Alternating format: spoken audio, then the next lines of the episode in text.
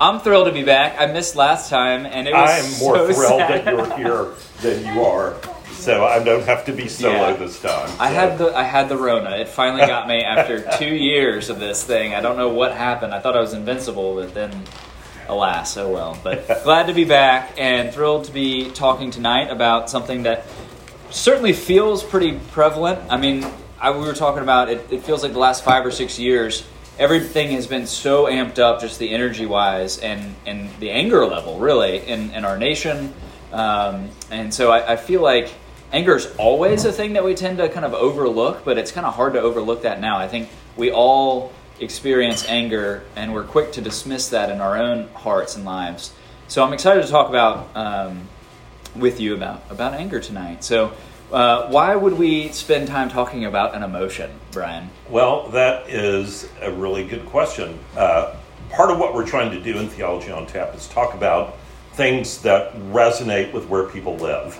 And uh, anger is something I think that has become so much a part of what is going on in our world right now, and something that a lot of people are dealing with. And it's actually something that the scriptures talk about a lot, but you don't hear it preached on a lot. And I think most people have not really formulated a theology of anger on their own. Uh, so I think it's something that could be helpful for us to lean into and to talk a little bit about kind of reframing the way that we deal with anger in terms of a scriptural and kingdom viewpoint rather than what's coming at us all the time from the culture. Yeah.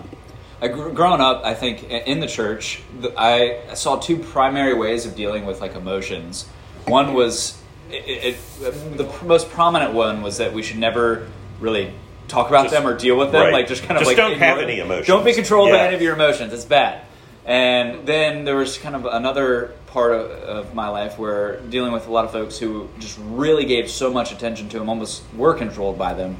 And what's interesting when you look at the Bible, like God actually has uh, emotions or dispositions, not in the same way that we do, Mhm. right? I mean, He's unchanging. So, uh, and yet it says that He is loving and that He has even jealousy and, and anger and joy. He has these, and so uh, in some way we reflect God in our emotions, which is kind of mind blowing. But secondly, um, our emotions tell us. I mean, they all they do is communicate what we love in some sense. They, they're a, a reflection of how are the things that we, we're loving in a certain moment doing.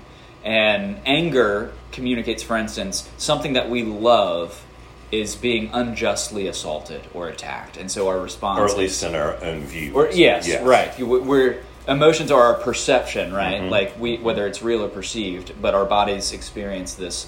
Um, that we feel as if something is being that we that we love is being unjustly attacked. So, um, what does the Bible actually say when it comes to anger? I know there's a ton of scriptures that we wrote down here, but Yeah. it says quite a lot. It does. And I think one of the interesting things about anger is that you do see passages where God is angry. And so that shows us that there is a way of having that emotion that is not sinful because God is without sin.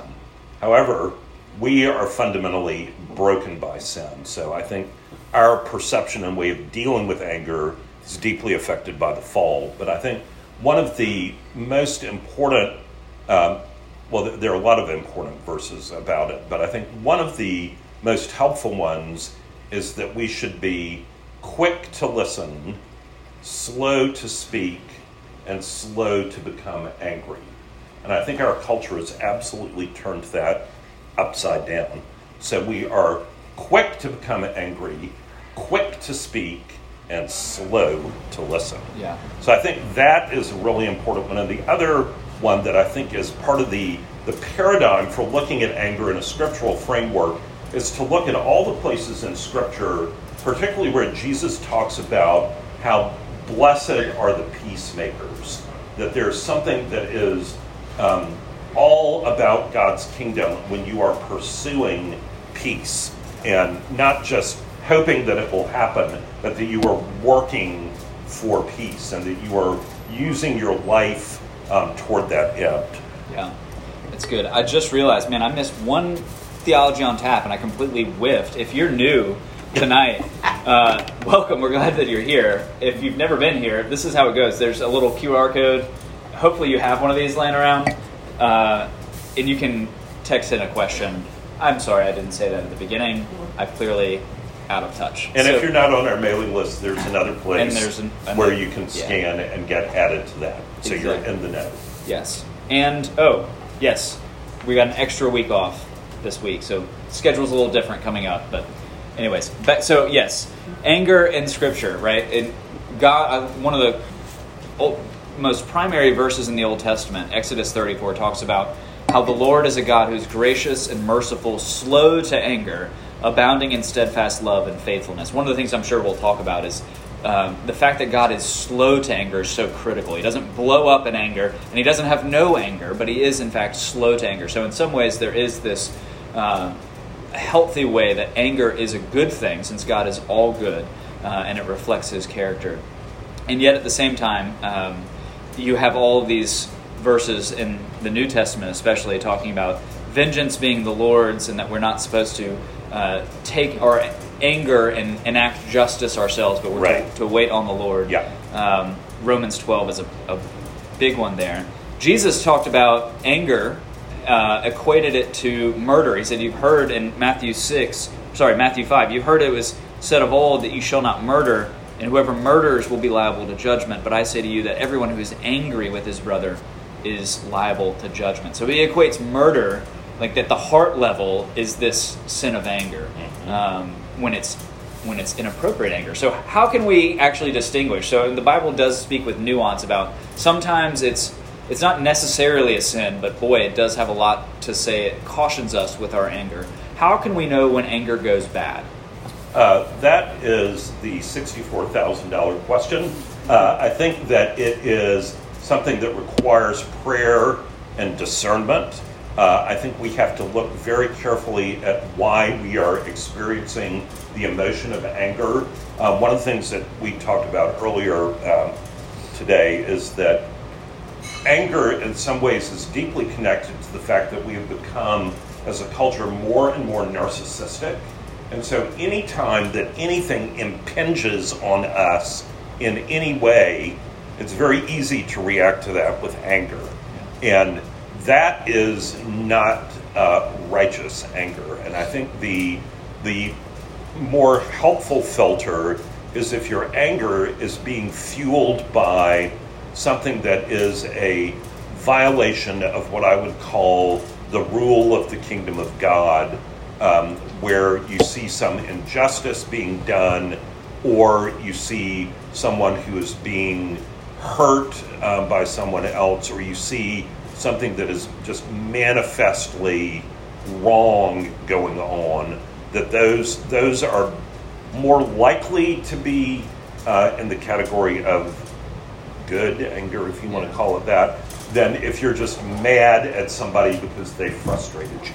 Yeah, I think it's interesting if you the kind of where we are now.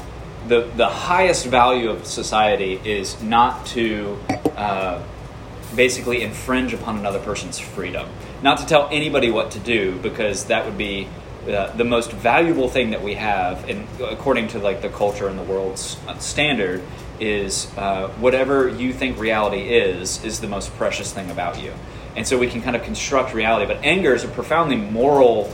Uh, emotion where Yeah, that says yeah. like and it's interesting how there's this inconsistency where we refuse to uh, like contradict anybody else's perceived reality and yet anger demands like you know, there is this kind of objective truth in the world and that the person's violated it. Um, because if, if there is no objective truth and there's no grounds for anger. You can't tell anybody else what to do. And so there's this kind of like logical inconsistency i think that might be why we're so angry today in some sense but um, no, I think one of the helpful distinctions between what we'll call righteous and unrighteous anger, anger that is actually a good thing that God has, and anger that's uh, sinful and wrong, is uh, good righteous anger looks at things that mar beauty, things that um, basically violate God's law, and it, and it sees that says that's wrong, and it gets upset and angry at it.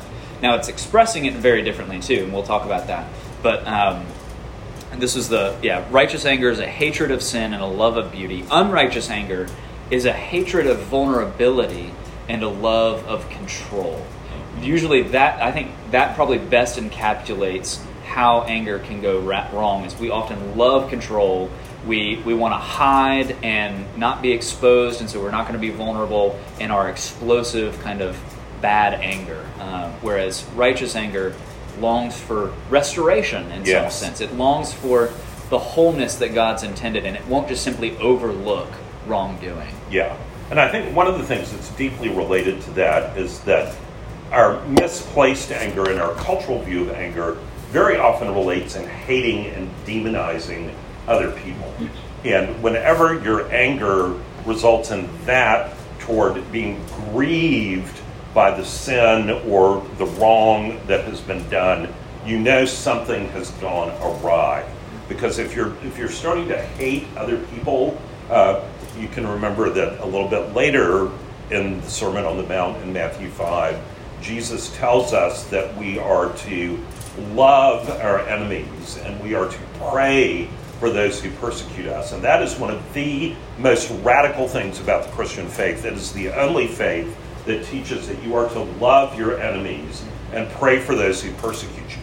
And that's one of the things that um, I hope y'all have all done a deep dive at some point in your life into the teaching of Martin Luther King Jr. But he has such a wonderful way of talking about that whole idea of how important it is to love your enemies um, and pray for those who persecute you, while at the same time speaking the truth to them in love.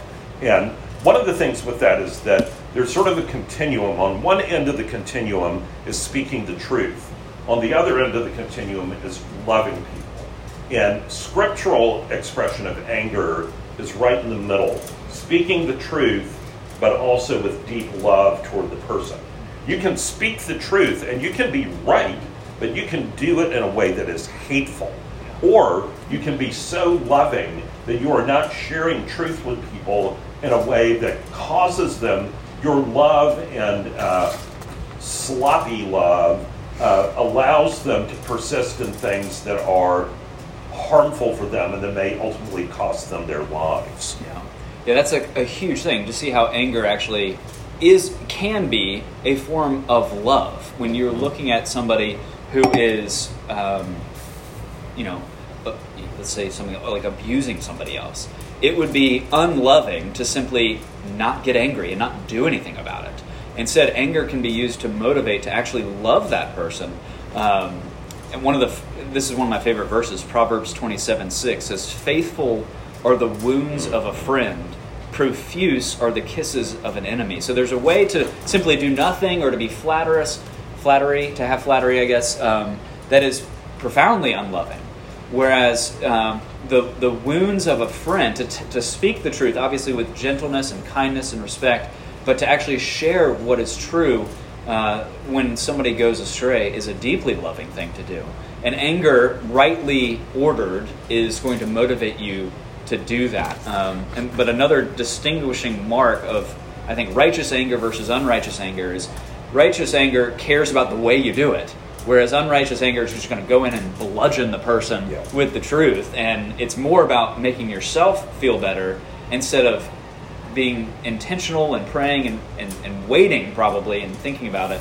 And then going in and like a surgical strike, caring about delivering the truth in a way that really will hopefully cause this person to, to turn from what they were doing. Yeah, and I think that whole waiting and prayer and discernment is hugely important in this because usually, uh, at least if I get angry, my inclination is to want to fly off the handle in the moment at someone. Um, all of us have probably written that email, uh, and hopefully, most of us have developed the wisdom to write that email and then not send it and look at it again in a few days and then decide whether it should be sent or not. And most of the time, it shouldn't shouldn't be sent and probably shouldn't have been written in the first place. Uh, but one of the one of the marks about where our anger is on that continuum is whether we're feeling energized because we want to go pound the person, or whether we're feeling grief and sorrow and distress for what's going on in that person's life um, that is causing us to feel this anger. And so I think that when we're experiencing, uh, for lack of a better term, good anger, that grief and that desire to see restoration between that person and what God's word teaches, that is where our motivation is. And there's that great line. Uh, you might notice we're going back to the Sermon on the Mount a lot. If you haven't read the Sermon on the Mount, it never ceases to amaze me how many people have never actually sat down and read the entire Sermon on the Mount. It's Matthew 5, 6, and 7. I'm not going to ask you to raise your hand, but if you've never read it, please do yourself a favor and just sit down in one sitting and read that. But a little further along in there, Jesus uses that example about if your brother has a speck in his eye, and he has a speck, there's something in his eye that's wrong. So he's got he's got an issue. But what Jesus says is don't try to take the speck out of your brother's eye until you deal with the log that is in your own eye. And I think that is a profoundly helpful filter for our own anger. Yeah, that's really good. Um, two quick resources that I'm going to make a plug for. One is called this book, Untangling Emotions by Alasdair Groves and Winston Smith. Uh, great little book on understanding emotions in general. And then The Cry of the Soul, which really looks at the, the book of Psalms, which has all sorts of emotions going through it.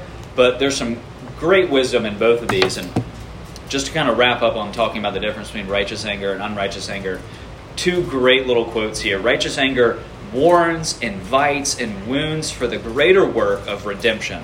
It is a, it's full of strength that is neither defensive nor vindictive and it is permeated, as you said, by a sadness that is rich in desire and hope. Most importantly, righteous anger allows the offense to be seen as an issue between the offender and God. And then unrighteous anger, it refuses to turn to God with our deepest questions. Are you just? Are you going to let the wicked win? Are you going to let them violate me with no justice in sight? Uh, unrighteous anger refuses to surrender, it refuses to wait on God, to look to Him for perspective. Instead, we feel righteous in taking justice into our own hands when the one we cry to for justice does not appear or does not hear or respond. We become vigilantes seeking to impose our own sense of justice according to the demands of our own desire. I think that really gets at this the difference that's there. Um, one of the questions I had for you, since you you've got a lot of stories that I, I know that, particularly with Lewis and Tolkien, what are some examples where you see in in literature or in movies uh, of like anger gone bad or anger that's that's good and right and holy? Well, I think there are, there are a lot of them. Narnia and Lord of the Rings are full of those, but one of the uh, most poignant ones is the interaction between Gandalf and Frodo when they are talking about Gollum. And uh, Frodo wishes that Gollum was just put to death because he's so evil and he just does them wrong all the time. And Gandalf sort of calls a pause and says, you know, do not be too eager to mete out judgment. And, you know, Gollum may yet have some part to play in this tale. Um, you also see with um, Puddleglum is one of the great characters oh, in the Silver Chair, and um, Puddleglum, rather than getting angry at things, is just always he's just very practical and calm and even-handed. Uh, but one of the other great places where you do see some anger uh, that's very passionate is when uh, in the Lord of the Rings they're in the mines of Moria. I'm sorry if you haven't read this or watched the movies. You have an impoverished life, but that's okay. uh, but there's this great scene that even people who've never read the books know the scene where the Balrog is chasing them, and Gandalf, as the other people in the company are trying to flee, Gandalf turns around, smashes his staff on the stone, and says, You shall not pass! And he's clearly very angry. But he is angry in the most righteous way because he knows that the Balrog is trying to cause the death of everyone in this company, and that he is, um, in fact, by making that stand, doing something self sacrificial to allow these others to be able to escape with their lives. And in fact, it does appear to cost him his life as he is caught and dragged down into that chasm until something wonderful happens later. not to so, spoil it. Yes, not to spoil it. in case you're impoverished and are wanting to get out of that. But that's a good thing too, is looking at more often than not, since we are sinners, like we're prone to just be selfish. A good litmus test is if what you're angry at is something that's happening to other people, there's probably a good chance that there can be some righteous anger, at least a seed of it in there. Whereas more often than not, if we're angry at something that's been done to us in particular, chances are there's at least um, the majority of it being unrighteous anger. Because um, we have, yeah, a lot of selfishness in our hearts, I think. Yes, we certainly do. And a great example in the scriptures uh, that people often point to, but I think don't always understand, is Jesus in the temple where he chases out the money changers. And it's a very poignant story. Uh, but part of the reason that it's a poignant story is that there are multiple layers to what's going on because Jesus has gone into the temple, and the area that he's in is what's actually called the court of the Gentiles. And it was part of the temple that was designated for the people who were not Jewish, who were not part of God's chosen people, to nevertheless be able to come into the temple and pray. And so the Gentiles were largely being excluded from this. And then on top of that, the money changers and the people selling animals for sacrifice, it was um, almost like a pyramid scheme that was run by the Pharisees. You were required to offer certain animals for sacrifice. And so the Pharisees said, well, the only way you can get the proper animals is to buy them from us. So, of course, they're marked up. And you can only buy them if you use the special temple currency that we're going to get a cut from. So, Jesus is angry not just that the Gentiles are deprived of their prayer space, but that the Pharisees are profiting on the backs of people who are trying to come to worship God. And so that is part of what explains his anger. But it's interesting because even Jesus cites the scriptural principle as he expresses his anger and quotes from the Old Testament, My house shall be called a house of prayer for all nations. So uh, I think that's a, a good reference point for us. Yeah, that's good. Well, before we dive into the questions, one last thing. What would you say to somebody who's like, okay, I really want to grow in handling my anger well? Uh, every single one of us, we, I mean, initially, we'll just immediately feel anger over random things that happen. Some things, one day it'll be a small thing, and the next day it could be something else. But what would you say to somebody like, all right, I've gotten this wave of anger. What do I do? Help me out. Uh, I would say the very first thing is don't put your anger on social media. uh, anger on social media is profoundly unhelpful to everyone. Um, the second thing I would say is do not vent.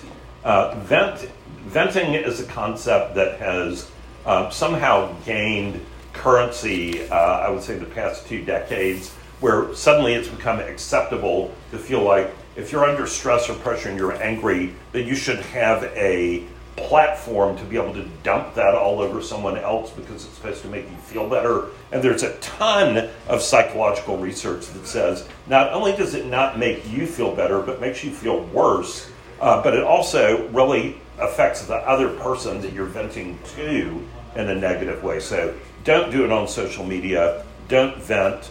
And then the third thing I would say is pray. Pray. Because very often, at least if I am any example, when I feel anger, the anger I'm feeling is sinful. And it is related to something where I feel like I have been stomped on in some way that was not fair, that is not any kind of biblical ground for anger, and um, it may be something that I just need to pray through. Uh, and I would also say if you have prayed through it and then still feel that there's something that you need to do and you still have the sense of anger, that is a great time to actually talk with a more mature Christian friend and pray together about it and talk about how to move forward with that. Um, but I think the longer that you can spend before you do anything with it, praying and discerning that that can be very helpful. Yeah, That's good. Yeah, I would I would add on the first thing, just slow down. Take deep breaths. I mean, more often than not, we're embodied souls, right? So the first thing that comes at us is we feel all of this, our ang- like our hearts beating faster. We're probably have sweaty hands, or uh, and just to take deep breaths and to slow down is the first thing I would say, and, and actually ask the question, why am I angry? What is it that I'm perceiving? What am I protecting in my anger? Some really good follow up questions there is uh, Is the world getting better because of my anger, or is it getting worse because of, because of my anger? Uh, and then you have to evaluate it, right? So actually saying, going, and this requires knowing what God actually says. So knowing the scriptures, knowing His law. Um, are we getting at, angry at the things that God, in fact, is getting angry at? Um, and here's the kicker if the answer is then yes, that's where it's actually. And I love this. I'm going to just read this real quick. If the if the answer is yes, you're in the greatest danger when you're actually right in your anger, because being right about someone else's sin so easily blinds you to your own. Nothing makes it harder to take the log out of your own eye than being able to say, "But she shouldn't have done that. It was wrong." This means that you must be exceedingly careful not to rush straight from evaluating something around you as wrong to un- unsheathing your sword.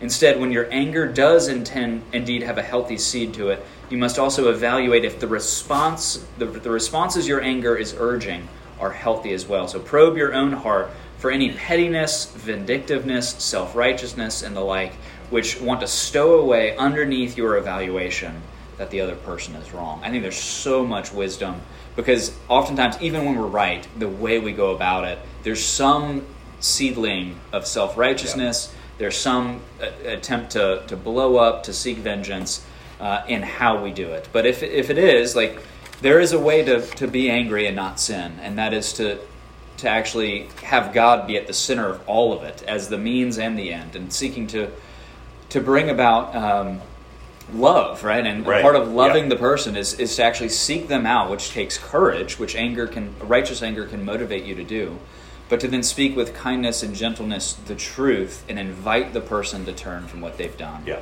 Um, those are it's so much easier said than done, but that's a, that's a good way to go about it, I think. Yes, and I think that two other things I would say. It's a great filter for looking at your anger is to look at Galatians 5, the works of the flesh and yeah. the fruit of the Spirit, and to think about if I act on this, is it going to provoke more of the fruit of the Spirit love, joy, peace, patience, kindness, goodness, faithfulness, gentleness, self control? Or is it going to provoke the works of the flesh, dissensions, factions, rage, you know, all of that? And if it's not the fruit of the Spirit, then that might be a good check to stop where you are. And the second thing I would say, one of the most effective ways to slough off anger that is not righteous is by regularly being in profound worship. Because if you are in profound worship, it will reorient your priorities. And you see this in the Psalms a lot, where the psalmist is freaking out about this thing or that thing, and then goes in and is in the presence of the Lord in the temple and realizes that everything that they were worked up about really doesn't even matter in the end. Yeah. Boy, that's, I mean, if there's one thing to do, just go read the Psalms, right? Yeah. They always yeah. will yeah. slow you down um, oftentimes you'll find validation, but there's always this turn to restoration and hope at the yeah. end of Psalms that are so yeah, good. Which is beautiful. Well, how are we doing on questions? I don't even know if we got somebody doing the questions tonight. Oh, we do? Yeah. Look, he's even got a microphone. Yes. Hey, Colton.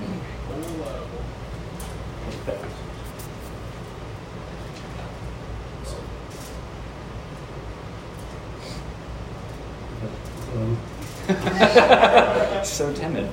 Um, if everyone can take 30 seconds to just go in and like the questions they would like to hear, that would be appreciated.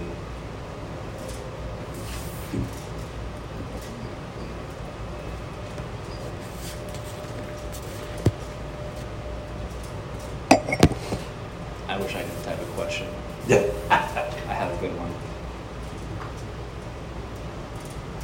Well, you can ask while we're waiting. Nah, it's not that good. There's some other ones. I'd love to hear what they have to say. so, the first question that we have is how do we properly heal from disappointment and bitterness towards God? Okay, well, Great question. how do we properly heal from disappointment and bitterness toward God? That is uh, a profound question. And I think the first thing to acknowledge in trying to respond to that is that being aware that you need healing from that is hugely important. And that is a major step forward to know that you need healing from that. Um, the second thing I would say is that uh, when you are experiencing disappointment and bitterness toward God, it is important to unpack why you are experiencing that. And very often, uh, the scripture talks about not allowing the root of bitterness to take root. And so sometimes, depending on what's going on, the root of bitterness needs to be um, uprooted and repented of. Uh, but that is something that is better done, I think, in uh, the context of working with a priest or a mentor or a counselor. I think that's hard sometimes to do that on your own. Um, praying into it, I think, is very important. Uh, I also think leaning into scripture about the character of God is really important because one of the things that Satan loves to do is to create a straw man out there. Um, I don't know if you know what I mean by a straw man. Somebody that's not not actually God, but an image of God that's not correct. And so we can be disappointed and angry and bitter at that straw man who is actually not the one who is our loving Heavenly Father. So I think getting that lens uh, clear um, of how you're looking at God is really important. What Yeah, would you really say good. to that? Yeah, I, th- I mean, we should do a whole theology on tap on grief, um, Yeah. probably, and sorrow, And um, bitterness, and yeah. bitterness, right? But um, I think what you said was great, and I would add, um, going to the scriptures is probably the the most helpful thing because they're, uh, first of all, knowing that you're not alone. Like every, every Christian I know of has experienced that at some point throughout the centuries in the church. Christians have been uh, wrestling with this, and the Psalms are a great place Yeah. always to go. The first thing that came to my mind was the psalmist in Psalm 77, uh, who was dealing with exact. This is what he actually says to the Lord. So the first thing I would say is to actually go to the Lord with your disappointment Yep. with the Yep. Lord. He says, uh, "Will the Lord spurn forever and never again be favorable? Has His steadfast love forever ceased? Are His promises at an end for all time? Has God forgotten to be gracious? Has He, in, in anger, shut up His compassion?"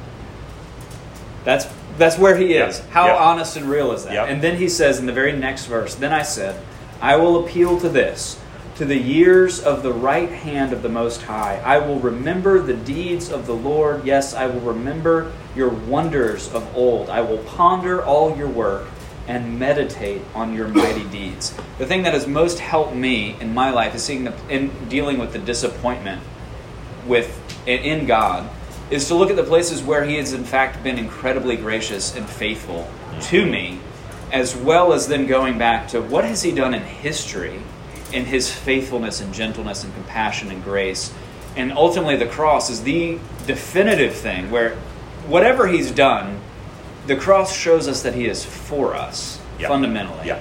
So those would be some of the things I would add to it. And I would add two more quick things. One is Psalm 73 is also actually really awesome about that, um, which uh, I love this phrase. The psalmist says, And as for me, my feet had almost slipped when I considered the prosperity of the wicked.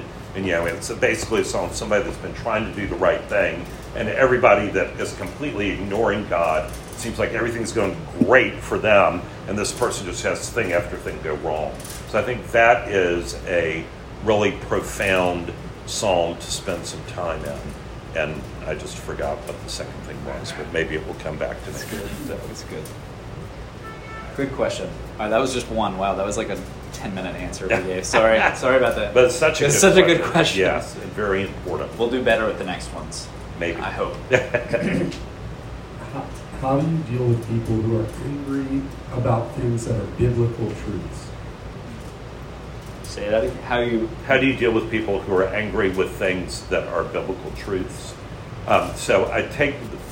I'm going to answer this assuming that means people that are angry because they don't like what the biblical truth is, and so they are opposed to that. There's a lot of that in our culture right now. A lot of people shouting and making a lot of noise about those kinds of things. And I think the first thing you can do is pray for those people. Um, what, one of the remarkable things, if you read in some of C.S. Lewis's letters, is he talks about um, his struggle of trying to pray for Hitler daily. You know, and um, that is uh, a reminder to us that there is no one who is outside the reach of God's saving embrace um, should the Holy Spirit be able to get through to that person's heart. So um, I think that that is uh, important. Uh, another thing that I think is, again, don't, if you're in the social media sphere, trying to deal with people's anger about issues and non biblical viewpoints on social media, that is just playing into Satan's hands, in my view. Um, I think that the best way to engage those kinds of things is to be in, in loving relationship with people and having honest and vulnerable conversations rather than demonizing the opposition or assuming everybody that holds to these viewpoints is just evil. Um, a great question in talking to those kinds of people um, or people who hold viewpoints that seem absolutely contrary is to say, help me to understand where you're coming from. Why do you feel this way? What, what in your life experience has led you to where you are? Um, I think those kinds of things can defuse some of the tension. Uh, one of the antidotes, we didn't say this, to anger is humility. And mm-hmm. just absolutely, I love what you just said. Uh, help me understand. Those are the, questions, as opposed to you always or you're doing this. It's a help me, it's a posture of lowliness and humility that is really important. I, I think, as you said, uh, not just in social media, but even virtually in any capacity, texting, digitally, people don't change their minds that way. Uh, it has to be embodied. It has right. to be face to face conversation. Getting to yeah. know, asking questions, getting to know them, uh, and and basically ha- asking genuine questions about why they believe what they do is, is probably the most helpful way to go about it. Yeah, and a great book resource for that that's kind of on this topic uh, is by a woman named Rosaria Butterfield, and it's called The Gospel Comes with a House Key. Uh, and it's basically a book about a woman who was a partnered lesbian um, professor of queer and gender studies at Syracuse, um, which you would say those are probably some pretty non biblical views. Um, and she was pretty vociferous about those views, but she was basically loved into the kingdom of God by her neighbor and his wife. And the guy was a Presbyterian minister, and they just practiced radical hospitality and love with her. So it's a compelling book to read. It, it can't happen in the abstract eh, or in the right virtual or in the blogosphere. Yeah, yeah. it's got to be good. How how could God's anger be righteous if it involved killing whole cities of men, women, children in the Old Testament? Yeah, good question. Yeah, would you like to answer that? Yeah, sure. I, I think that, I mean, this is one of those hard, classically hard places yeah. looking in the yeah. Old Testament is, yeah. Um, you know, that doesn't, that doesn't make me feel happy when I read that passage. I don't understand. But again, approaching it as if God has actually spoken uh, and, and knowing that what he said about himself, that he is loving. Um, and one of the ways to answer that question is that um, he is also just, right? And so the we are so quick to dismiss sin as not that big of a deal. And now I can't I can't fathom and understand all of how an how a sin against an infinite God is an infinite kind of a sin. But I I, I still again from a try to have a posture of humility and understanding. If if it is as bad as He's revealed it, then um, man, what we actually deserve is far worse than I am comfortable thinking about. And so, this, in one of the ways of answering this Old Testament thing, it's an intrusion of his end time judgment of what's going to happen at the end of the world, where he judges all sin, and everyone comes to face to face with his purifying blaring righteousness, um, our only hope there is turning to His mercy and grace, which He's Right. done in the person of Yeah. Jesus. And so um, these are few examples in the Old Testament where He has shown the depth of His justice uh, in a preemptive way of, of really what's going to happen, what we can expect at the end of all those who just turn their back on Him, I think. Um, and it doesn't make me feel comfortable. I want to say that it's, it's a hard, hard place, but it is a sobering place to, to really, what are my, like, how do I weigh turning against Him? Is it really as bad as I think? Yeah, and I think the other thing with those instances that you find, and there are, you know, a number of them in the Old Testament where things like that happen.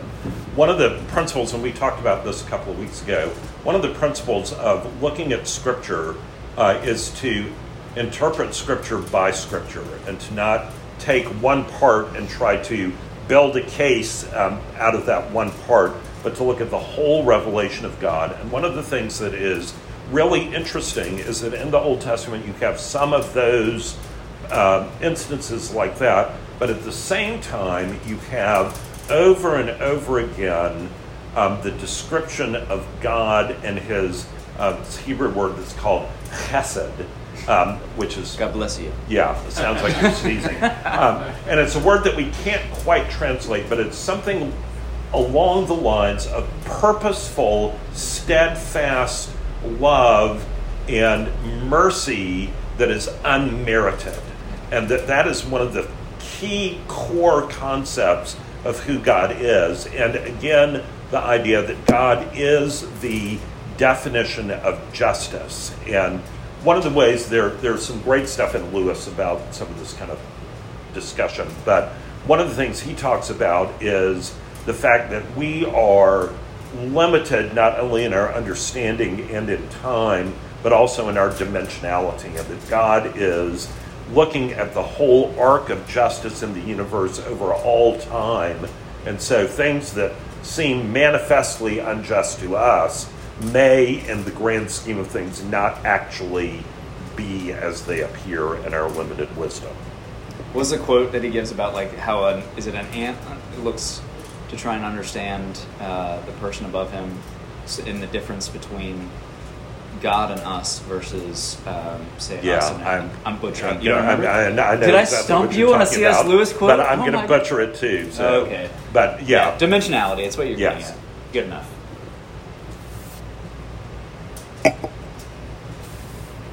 Does God want us to take action with our righteous anger or just to pray? About it? That is a great question. Yes, is the answer. Uh, yes. Does God want us to take action, or does He want us to pray about it? Um, just pray about it. Uh, yes. Both of those. So God does want us to pray about it. I, I would take a little issue with just pray about it because I think if you're like me, prayer is usually your last resort after you like tried to fix everything on your own. Whereas in fact, it should be the very first thing that we run to. Um, and I think that as we pray, and we pray as to whether God desires us to do something, um, to take some kind of action, that it will become clear to us uh, as we seek to discern through Scripture, through prayer, through the counsel of godly friends, whether that is in fact the case. Uh, but there is, uh, at the risk of plugging Lewis too much, uh, there's a great book that I just finished a class on called That Hideous Strength. And that is part of the tension all through that book, where there are all these terrible things going on, and there's this company of Christians, and they are praying and worshiping and tending their garden and cultivating beauty. And one of the people in the company is like, Stop just praying and like farming. Get out there and do something. Evil is going to triumph. Don't you see? Evil's triumphing. Get out there and do something. And what becomes very clear in the book, because the, the director of the Christian community keeps saying, We are doing something. We are praying. We are waiting on the Lord, which is one of the most active and powerful things that one can do. And when the right moment comes, we will be called to the right kind of action. And I think that's a really great model of the way to respond to that. That's really good. Definitely taking issue with just praying. I think prayer is the first thing. Second, third. I mean, you it and if you've ever tried to love somebody when you've been uh, and trying to say that you have righteous anger in this rare instance, right? Uh, prayer must be the beginning, the middle, and the end of the whole thing, Yeah. because otherwise it's just going to go off the rails, or at least I will, in how we're supposed to then love. It needs supernatural, spiritual discernment, and the timing, the manner of how you actually extend this invitation in gentleness and kindness to um, to own up and to, to turn from from what they've done Yeah. and, and and also recognizing that what your primary goal is to is to help this person in their relationship with God right and it's not so much about me and prayer needs to be all through that but it's if the question's all about is it activity or inactivity I would say love definitely does take action but it's essential that we know the kind of action To take. by praying And when to throughout take it. and when to yeah. take it yeah. Yeah. Very good question. a couple more Do you have Do you have any practical tip, practical advice for when you feel anger rising up? Uh, there's lots of practical advice uh, for that. Uh, prayer is a great thing to go to. Um, sometimes, it, to me, if I start getting, and and it depends on like what the context is, where you're starting to feel angry as to what you can actually do.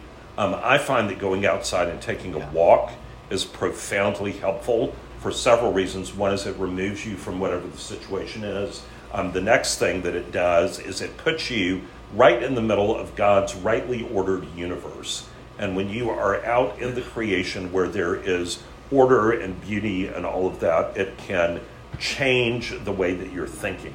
Um, I think being uh, slow, quick to listen, slow to speak, and slow to anger uh, is another great thing when you begin to feel that anger welling up. I'm doing some self examination, thinking about am I in a moment where I'm spiritually healthy right now? Is there a reason where um, this is like getting to me more than it should? That kind of self inventory can be really helpful. And then I also say self restraint of not not speaking, not sending anything, not posting anything when you feel that anger welling up. And if you can go to worship, um, that is a great thing to do in that moment as well.